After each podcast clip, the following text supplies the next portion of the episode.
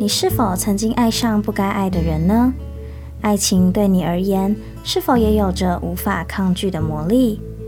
你是否明知不可为，却无法控制自己那颗为他跳动的心？只能在理智与情感的拉扯下，品尝爱情的苦涩呢？今天我们就要来欣赏一段禁忌的恋爱故事。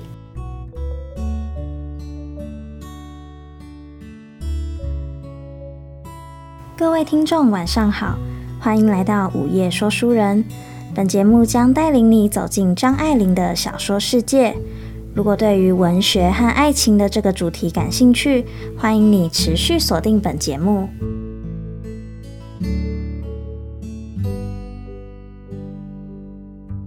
每个人都是世界上的一个点，当点与点相会，便形成了线，而线与线交织。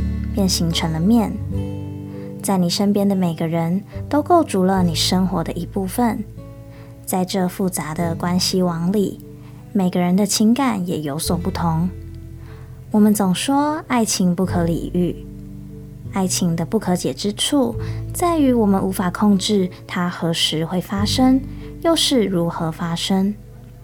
而当你爱上不该爱的人，很可能便是这个复杂网络崩解的开始。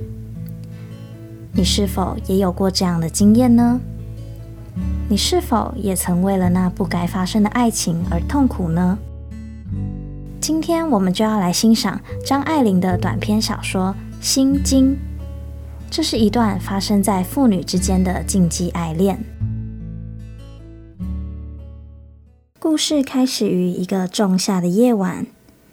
徐小涵和几个女同学坐在白宫公寓屋顶的花园里。徐小涵和他的好朋友段林清说：“他的爸爸没有见过他，可是他却背得出林清的电话号码。”小涵告诉他：“他的爸爸记性很差，但是对于电话号码却是例外。有时候，小涵懒得把朋友的电话写下来。”就会让爸爸在脑子里给他过一过，便登了记。众人一听便笑了。徐小涵的个子不高，可是腿相当的长。他的脸是神话里的小孩的脸，圆鼓鼓的腮帮子，小尖下巴，极长极长的黑眼睛，眼角向上踢着，短而直的鼻子，薄薄的红嘴唇，呈现出一种奇异的、令人不安的美。小韩笑着说：“我爸爸成天闹着说不喜欢上海，要搬到乡下去。又说他爸爸对于他们的房子费了很多的心血，只是因为风水的关系，要让客厅里另外开一道门，就和房东吵了好一阵子。他告诉大家，他的爸爸年纪不大，甚至还不到四十。”今天便是徐小涵的二十岁生日。然而，有个同学问道：“你今天过二十岁生日，你爸爸跟妈妈一定年纪很小就结了婚吧？”这时，下面的阳台有人向上喊：“让徐小涵下去一趟。”他的同学见徐小涵走远，便悄悄地问道：“只听见他满口的‘爸爸长，爸爸短’。”他母亲呢，还在世吗？原来徐小涵的母亲还在世，而且也是他的亲生母亲。只不过这群同学从来就没有看过他的母亲。他们猜想，可能他的母亲不大喜欢见客。其中一个同学见过一次他的母亲，他告诉大家，他的母亲其实不怎么样，胖胖的。这时，徐小涵喊着大家下去吃冰淇淋。这几个同学里面，其中一位戴着金丝角眼镜的是南洋小姐邝彩珠，另一个身材高挑、皮肤白皙、穿着樱桃红鸭皮旗袍的是她的好友段灵清。其余的三个是三姐妹：波兰、芬兰和米兰。波兰生着一张偌大的粉团脸，可惜他的五官都挤在一起，局促的地方太局促了，空的地方又太空了。芬兰和米兰跟他们的姐姐眉目相似，只是脸小了些，也就显得秀丽许多。这群同学一人接过一盏冰淇淋，一面吃一面说笑。突然，波兰说道：“我知道有一个人对林青有点特别的感情。”林青要他别造谣。这时，徐小涵便跳出来，帮着林青取笑波兰。波兰跟巩海丽，波兰跟巩海丽。然而，听见徐小涵的取笑，波兰却不否认。他说：“随你们编派去，我才不在乎呢。”说了这话，他又低下头去，笑着吃他的冰淇淋。这时候，芬兰顺着电视里播放的中欧民间音乐，两手一拍便跳起舞来。在一片喧嚣声中，徐小涵却竖起了耳朵。他认出了公寓电梯里轰隆轰隆的声响，他便知道是他爸爸回来了。果然，门一开，他的父亲许丰仪探头来望了一望。他的父亲是一个高大身材，苍黑着脸的人，徐小涵撅着嘴对他的父亲说：“等你吃饭，你不来。”许丰仪却没有直接回答他，反而是向众人道个歉，到房间去换了衣服。而徐小涵却亲昵地靠近他的父亲，跟他说：“你瞧你，连外衣都湿了，也不知道你怎么忙的。”众人看过了他的父亲许风仪，这才注意到钢琴上面一对相框里的两张照片，一张是徐小涵的，一张则是他父亲的。他父亲那张照片的下方，还有一张着色的小照片，是一个十五年前的时装妇人，头发剃成男士，围着白丝巾，穿着苹果绿的短旗袍。手里吸着一个玉色软缎钱袋。这时，邝彩珠问道：“这是伯母从前的照片吗？”然而，徐小涵却把手圈住了嘴，悄悄地告诉大家：“其实这是他的爸爸。”众人一听，便大笑起来。仔细一看，果然是他的父亲化了妆。这时候，芬兰突然想到，他们这么大呼小叫的。伯母爱清静，难道不会嫌他们吵吗？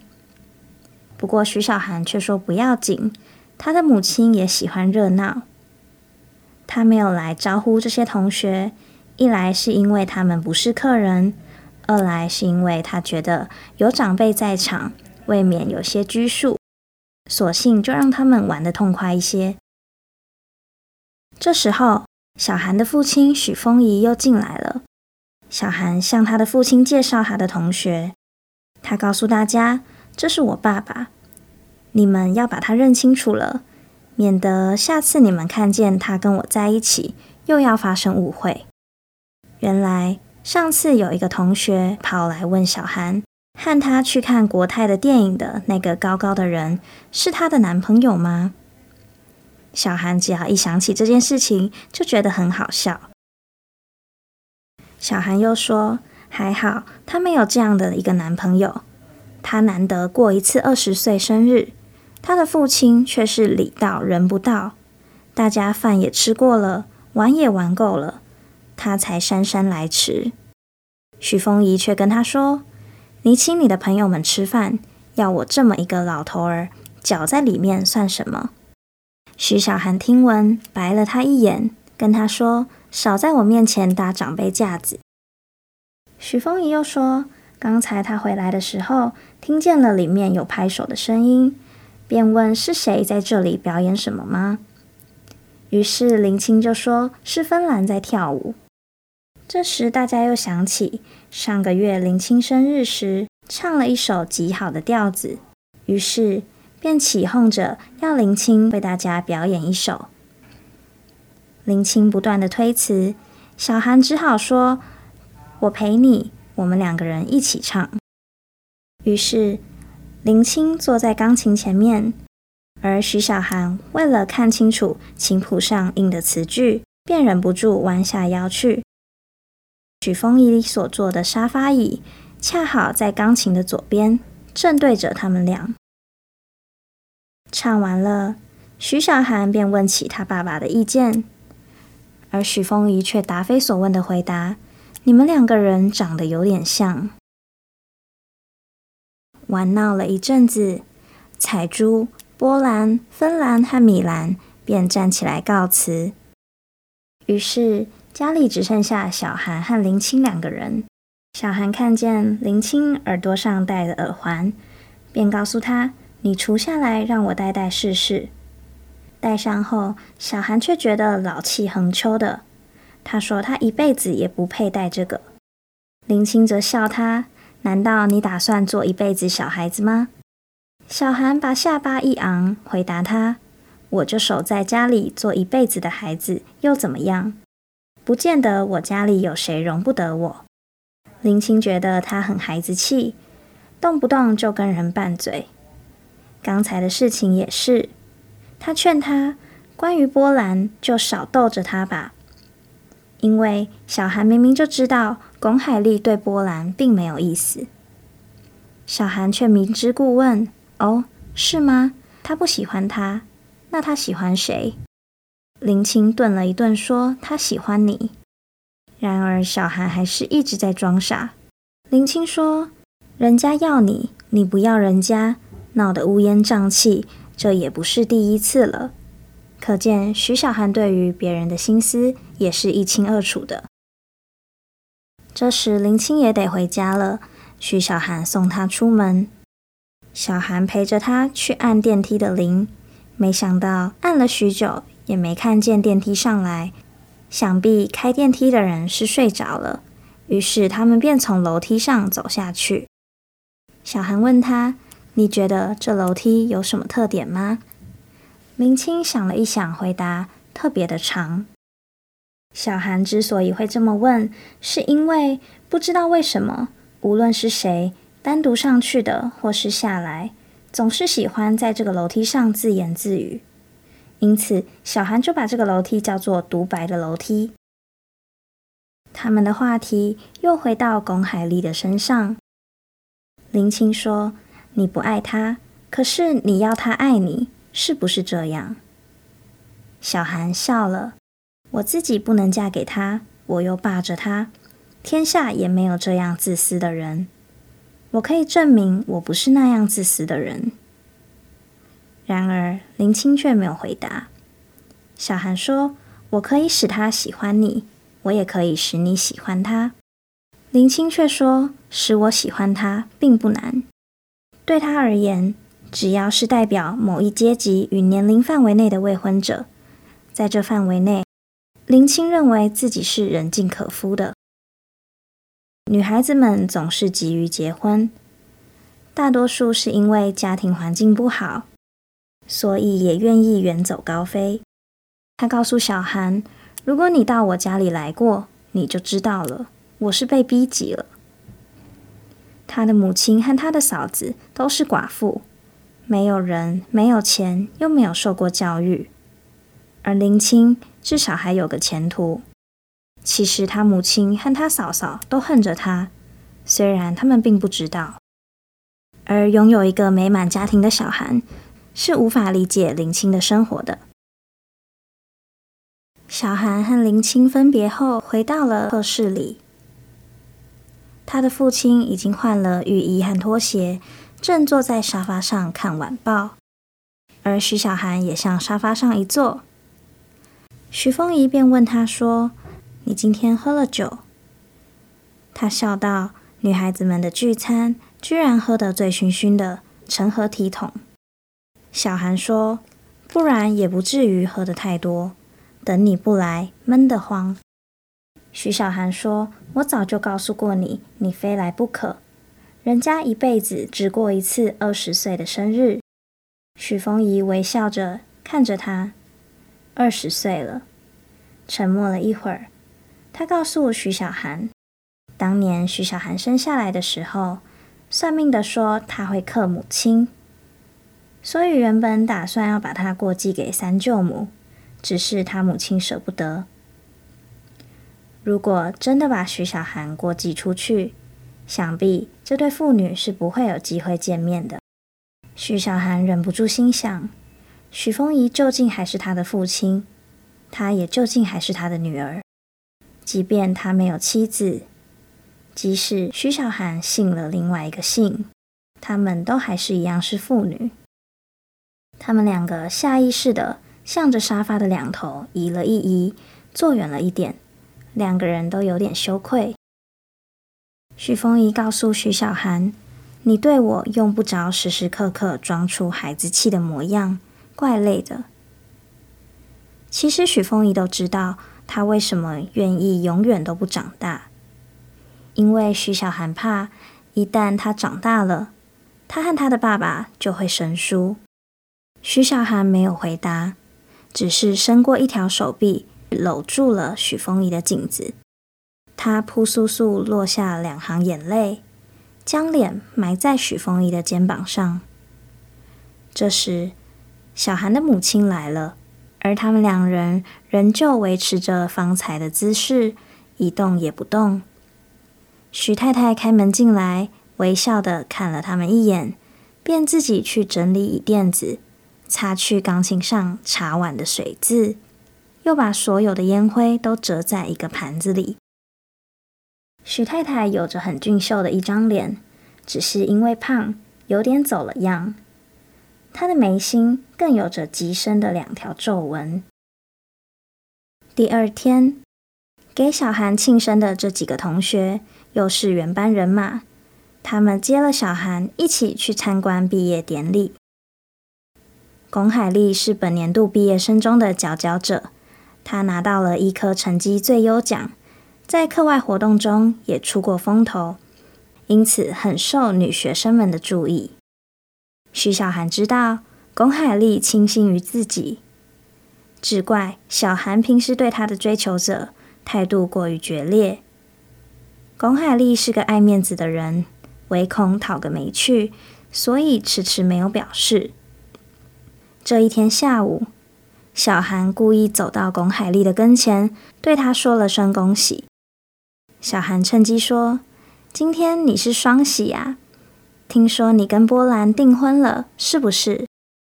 巩海丽非常的惊讶，连忙问他是谁说的，而小韩却转身就走。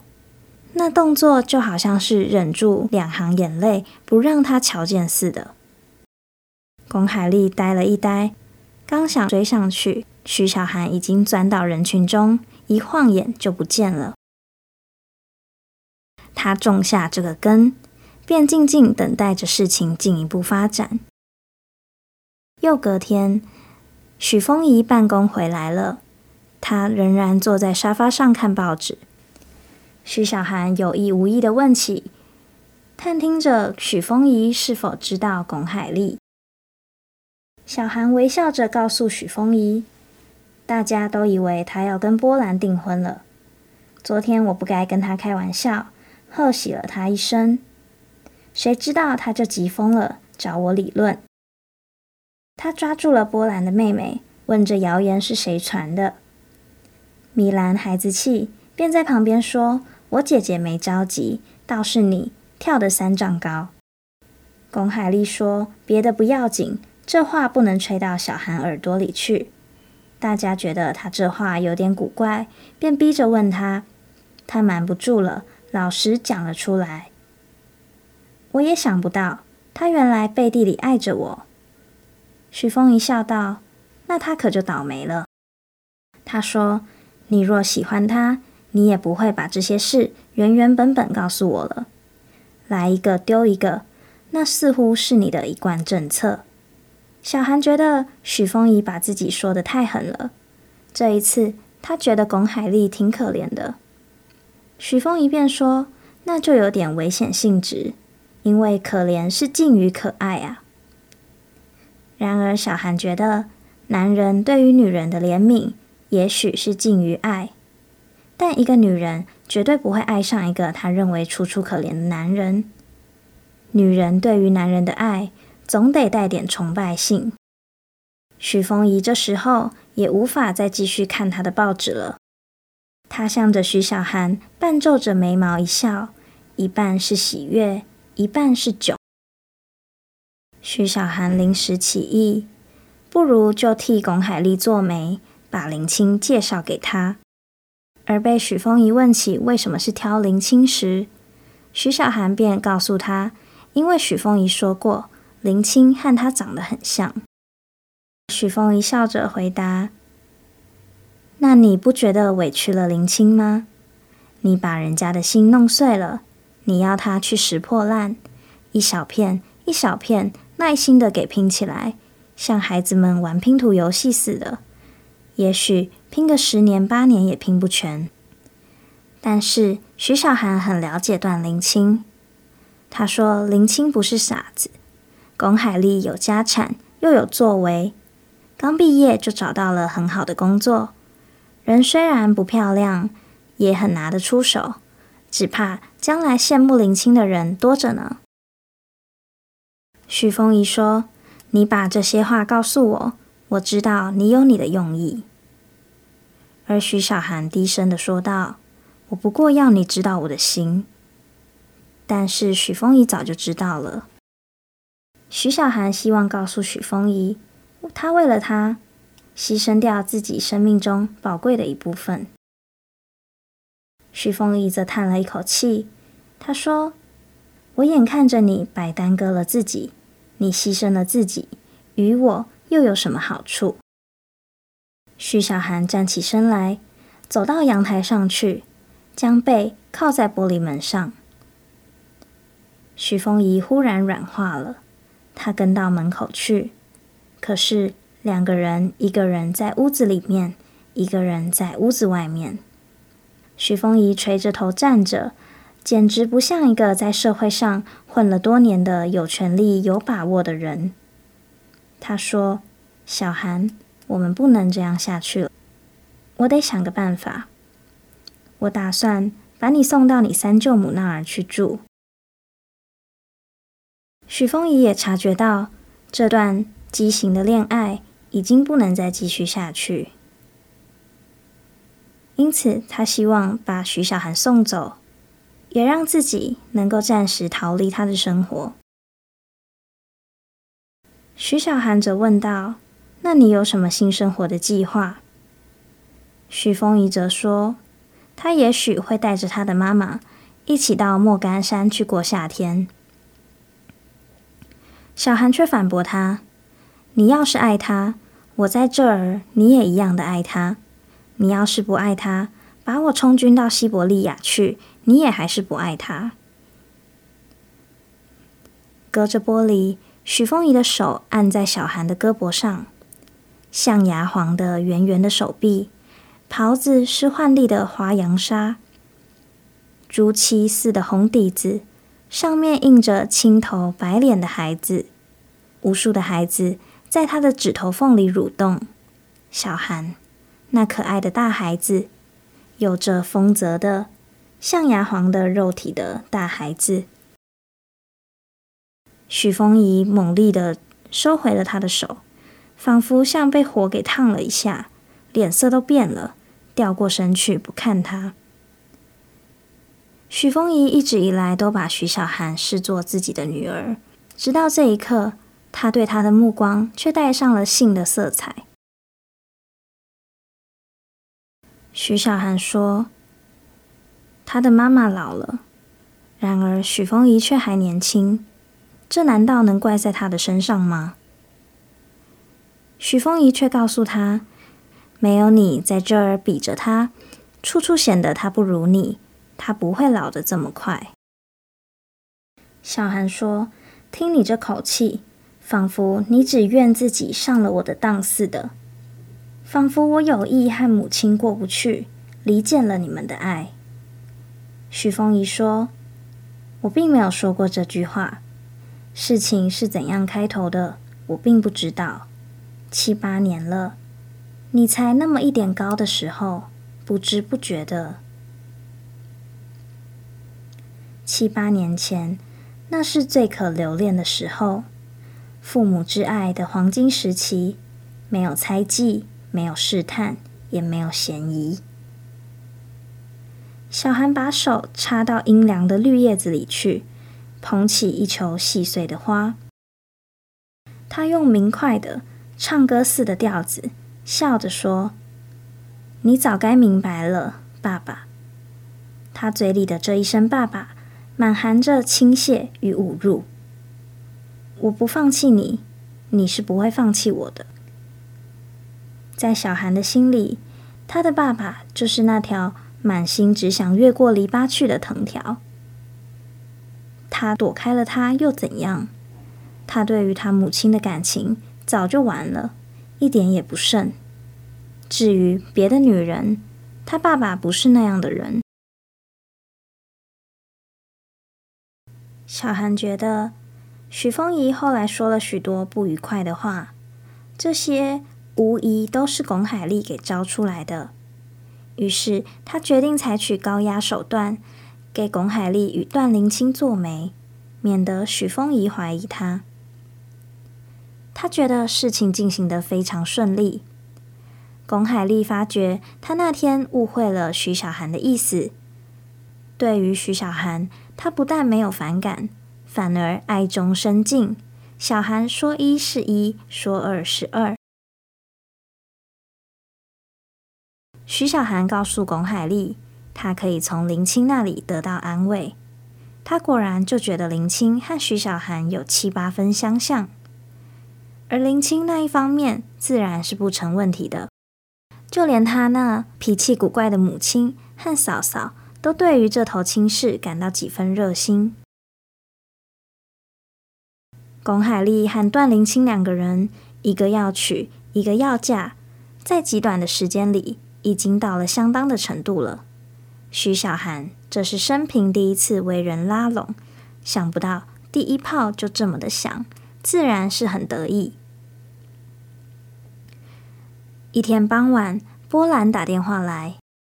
波兰为了巩海丽的事，对他存了很深的芥蒂。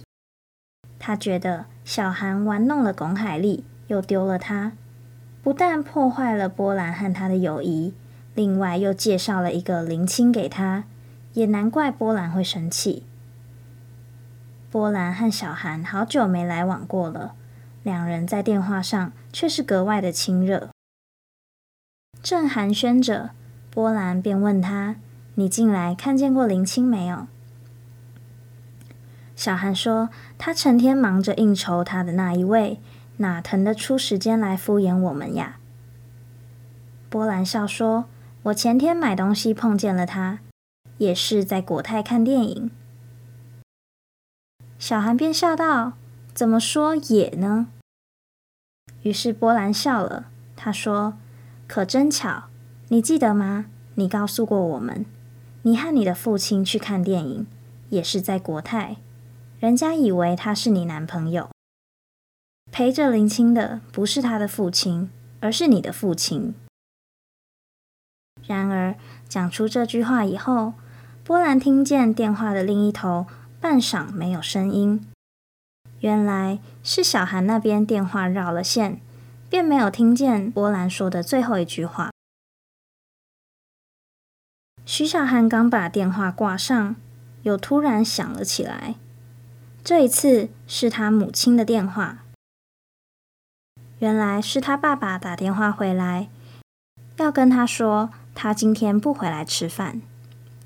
这一个礼拜里，许丰宜已经有五天不在家里吃饭了。后来小涵实在忍不住，便向许太太说：“妈，你不趁早放出两句话来。”等爸爸的心完全野了，你要干涉就太迟了。你看他这两天家里简直没有看见他的人，难得在家的时候，连脾气都变了。你看他今天早上对您都是粗声大气的。许太太叹息道：“那算得了什么？比这个难忍的，我也忍了这些年了。”许太太告诉许小涵。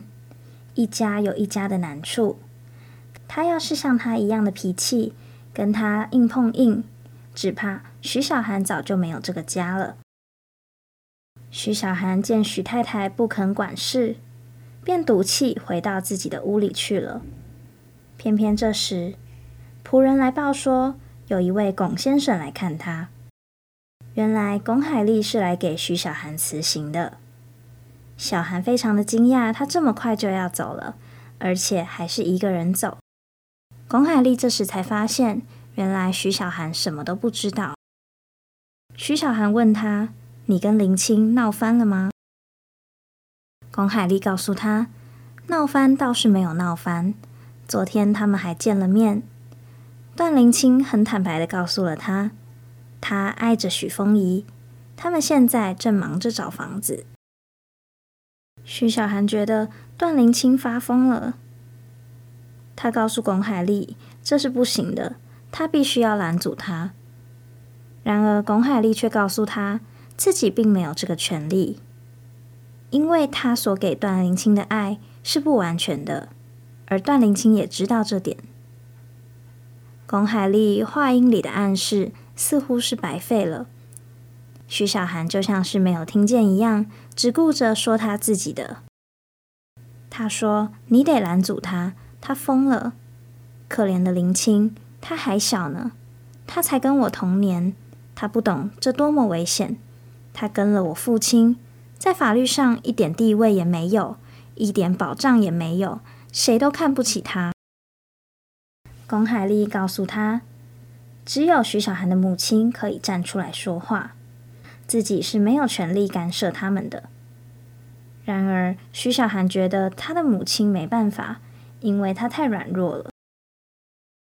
徐小涵仍然希望能够说服龚海丽。但是龚海丽却趁机想要向小涵倾诉自己的心意。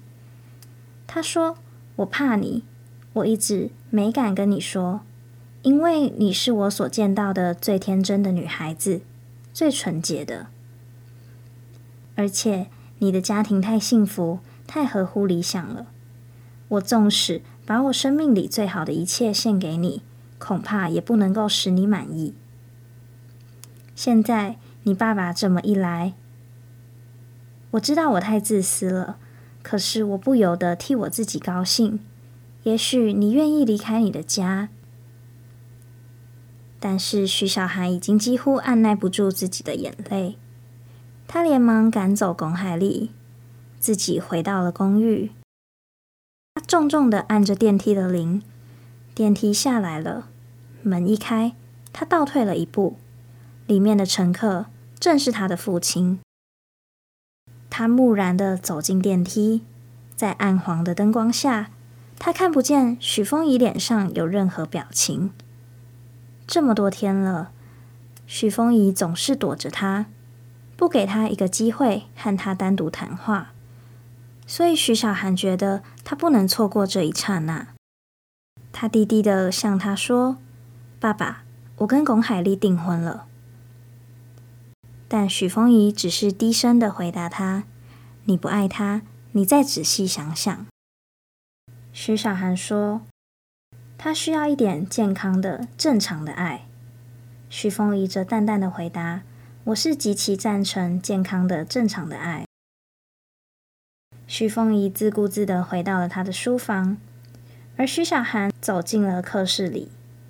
他的母亲还蹲在凉棚底下修剪盆景。小涵三脚两步奔到阳台上，把那绿瓷花盆踢到水沟里去。许太太吃了一惊，扎着两手望着他，还没说出话来，小韩顺着这一踢，倒在竹篱笆上，想要哭却哭不出来。许太太很生气，和小韩大吵了起来。盛怒之下，许小韩告诉他母亲。你别得意，别以为你帮着他们来欺负我，你就报了仇。许太太听了这话，脸也变了，唰的打了他一个嘴巴子。这是徐小涵有生以来第一次看见他母亲发脾气，因此一时也想不到抗拒。他闭了一会儿眼睛，再一看，母亲已经不在阳台上，也不在客室里。他走进屋里。而他的父亲许风仪正好提了一只皮包从书房里走出来。小韩望着他，他觉得都是为了他，才会让自己受了这许多委屈，他不由得滚下泪来。然而，在他们之间，隔着地板，隔着柠檬黄与朱灰方格子的地席，隔着睡熟的狸花猫、小撮的烟灰、凌乱的早上的报纸，这是他那个已经粉碎了的家。短短的距离，然而满地似乎都是玻璃屑。他不能够飞奔过去，他不能够靠近他父亲的身旁。他告诉许丰仪：“你以为林青真的爱上了你吗？他告诉过我的，他是人尽可夫。他说他急于结婚，因为他不能够忍受家庭的痛苦。他嫁人的目的不过是换个环境，碰到谁就是谁。但许丰仪说，但他现在碰到了我。”许小涵道：“段林青先遇见了龚海丽，然后才遇见了你。”你比他有钱有地位。许丰仪反驳他：“但是我有妻子，他不爱我到很深的程度，他肯不顾一切的跟着我吗？他敢冒这个险吗？”许丰仪自己也知道，他对林青的爱是多么的不公平，他不打算娶她，只会害了她。但是许丰一笑着回答小韩：“现在的社会不像从前那么严格。”林青也不会怎么吃苦，他有钱有地位，许小韩大可不必为段林青担忧。许小涵说：“你别以为她是个天真的女孩子。”许丰一则告诉他：“也许她不是一个天真的女孩子，天下的天真的女孩子大约都跟你差不多吧。”徐小涵一听，感到非常的生气。他觉得我有什么不好？我犯了什么法？我不该爱我的父亲，可是我是纯洁的。他觉得许凤仪看不起他，只是因为他爱他。他是个禽兽，他看不起他。失控的小韩扑到许凤仪身上去，打他，用指甲抓他。许凤仪捉住他的手，把他摔到地上去。他在挣扎中，尖尖的长指甲划过了他自己的脸颊，鲜血直流。一阵细碎的脚步声传来，许凤仪低声告诉他：“你母亲来了。”许凤仪把许小涵从地上拖过来，让他趴在他的膝盖上，遮住了他受伤的脸庞。这时，许太太推门进来，许丰仪告诉他。今天晚上他就要到天津去一趟，还不知道会待多久。他不在这儿的时候，要是家里有什么事，可以去找行里的李牧人或是他的书记。许太太出去之后，小韩把脸捂在他父亲的腿上，虽然极力抑制着，肩膀依旧微微的抽动，在那里静静的啜泣。徐凤仪把他的头搬到沙发上。站起身来，抹一抹裤子上的皱纹，提起皮包就走了出去。伏在沙发上，许久许久，突然跳起身来。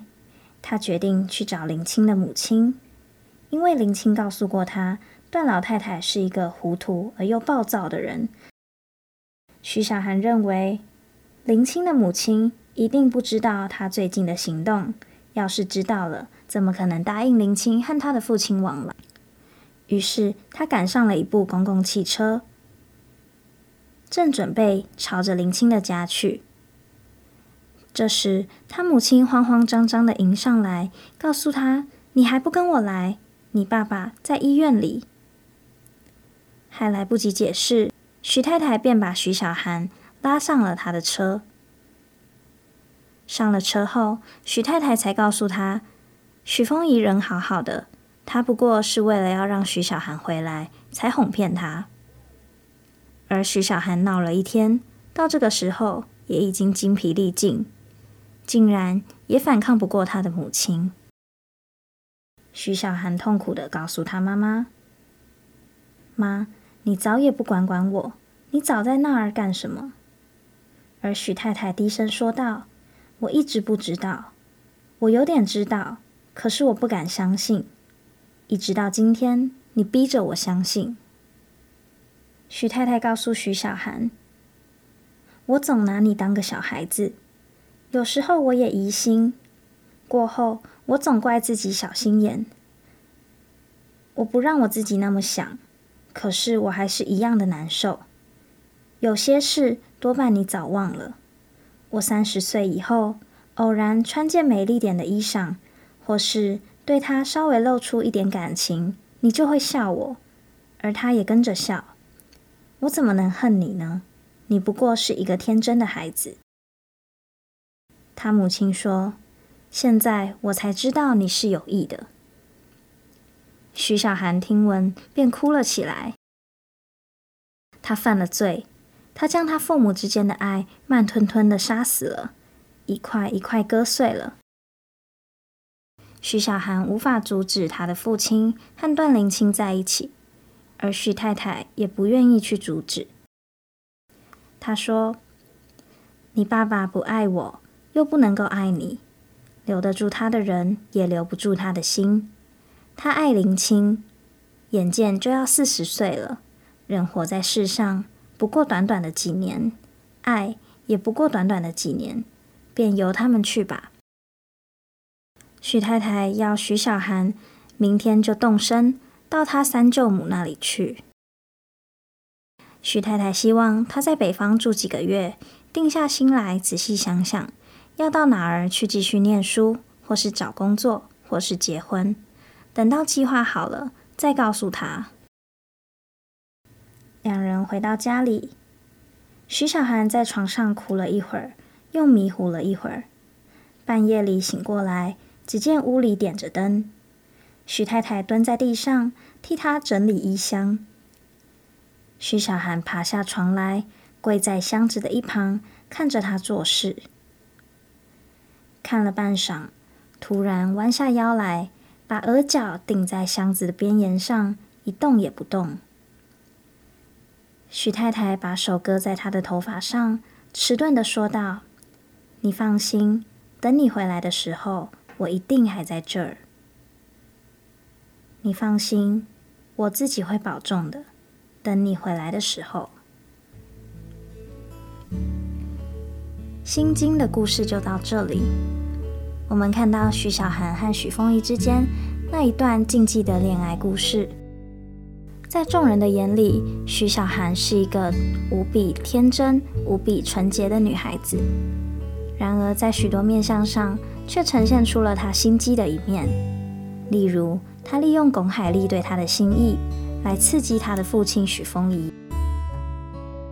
许小涵对父亲的爱慕，是在不知不觉间杀死了他母亲和他父亲之间的爱情，是他一手毁掉了这个家庭。然而，却还总是因为自己比母亲出众而感到洋洋得意。而许丰宜对许小涵的爱也是畸形的。从前，他只把她当成孩子看待，就像他自己说的，不知道从什么时候开始，他对她的情感扭曲了，甚至他对她开始产生了性的幻想。他自己也知道，他们之间的感情不能这样下去，于是他做出了割舍，他开始和徐小涵保持距离。然而，徐小涵却始终不愿意抛弃这段爱情。最后的结局，许风仪将自己对徐小涵的爱转移到了拥有相似面貌的段灵清身上，而不再爱着徐小涵。这部作品的名称《心经》，也说明了许太太一开始提及的“家家都有本难念的经”。他们的家庭看似富裕，看似幸福美满，实际上却也存在着畸形、扭曲和肮脏的一面。徐小涵以为自己可以一直待在家里当个小孩子，可以一直享有父母的爱。然而，或许从他和父亲产生爱恋的那一刻开始，便已经注定了这个家庭的悲剧。